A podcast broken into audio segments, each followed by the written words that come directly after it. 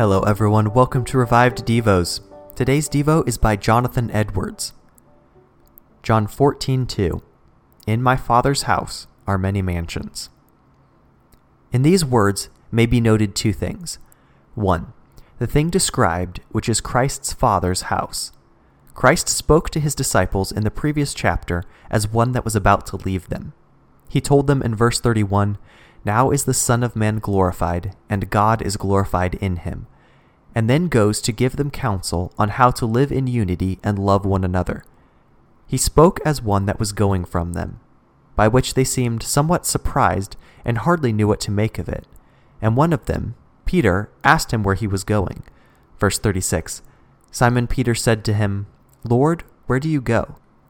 Christ did not answer directly and tell him where he was going, but he signifies where in these words of the text, which is to his Father's house to heaven and afterwards.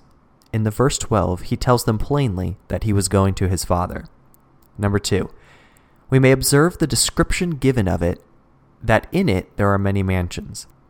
The disciples seemed very sorrowful at the news of Christ's going away, but Christ comforts them with that, that in his Father's house, where he was going, there was not only room for him, but room for them too. There were many mansions. There was not only a mansion there for him, but there were mansions enough for them all. There was enough room in heaven for them. When the disciples perceived that Christ was going away, they manifested a great desire to go with him, especially Peter. Peter, in the late part of the previous chapter, asked him where he went to that end that he might follow him.